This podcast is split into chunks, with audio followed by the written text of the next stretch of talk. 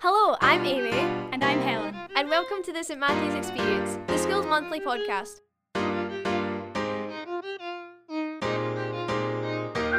Every month, the podcast will host a number of items, from school news to interviews with pupils, musical interludes, and much more. Fate Entertainment. Coming up on today's episode, we have an interview with the head boy and head girl, We also have a piano performance from Michael in S6. Up next, we have an exclusive interview with Jim and Keris, the school's head boy and head girl. We caught up with them after their recent appointments to find out more about their roles.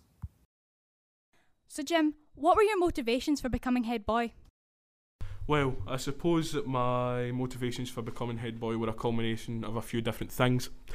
The first being an opportunity to lead my year group, and the second, the belief that I could make a difference within the school.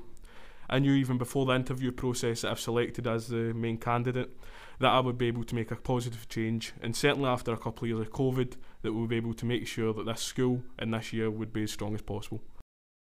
And what about you, Keris?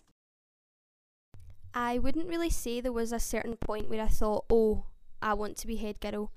It's just like a role that seemed like when the interviews came up, it seemed like such a great opportunity to again develop more skills, but also get to give back to the school for everything that it's given me. So, what do the roles of being head boy or head girl actually involve? The role of head girl means that I get to represent the school both within the school and out with the school. I get to talk to new people. I get to lead um, and chair senior leadership meetings as well.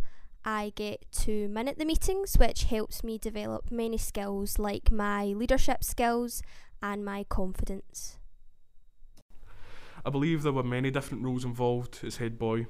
Uh, the first and main one being to represent the school at various different levels, whether that's uh, to first years, whether that's to higher year groups or uh, senior management and beyond, even talking to counsellors. There's also the chance to help develop your interpersonal skills as you're working with many different people within many different sectors. You have to approach all of these conversations differently, and it's something that can really benefit you in terms of future employment. Third, I believe my most important role has been able to make my year group's voice heard and the pupils within the school's voice heard at a higher level. So, what was the interview process like? Well, the interview process starts as open to all. Once you've signed up, you're given the criteria that you have to put together a speech and present it in your year group, which is as utterly terrifying as it sounds. After this, you're then take, uh, voted on by your peers, and at that point, if successful, you pass on to an interview stage. And what's the best part about your role? Uh, probably the best part of being head boy is being able to represent my peers. I believe it's very strong that we've got a team here built with Keris, of course, uh, and our deputies, Jess and Chad, that we can come together as a team uh, for the benefit of the school. And what about you, Keris? The best part about being head girl is that I really feel like I'm now a part of the school is within like making decisions and things. You get a lot more say in how things are what are going on in the school, um, and you get to plan things and know about it before like everybody else. So it's a bit like secretive, which I like. Um, but it also again you get to represent the school and I have a great team to work with.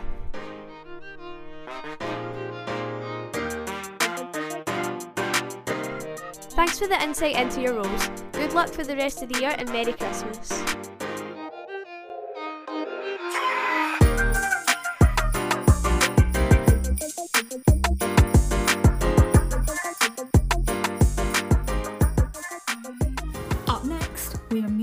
Interlude from Michael in S6. He will be performing Glasgow Love Theme from the movie Love Actually. Take it away, Michael.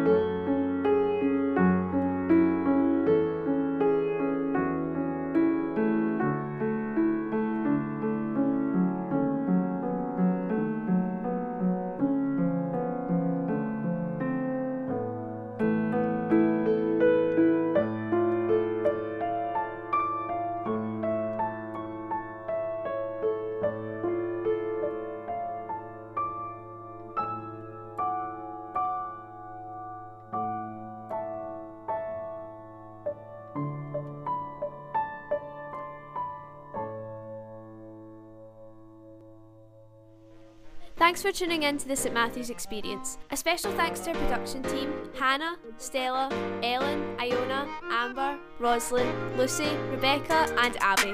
We'll be back in January for another edition, but for now, have a Merry Christmas and a Happy New Year.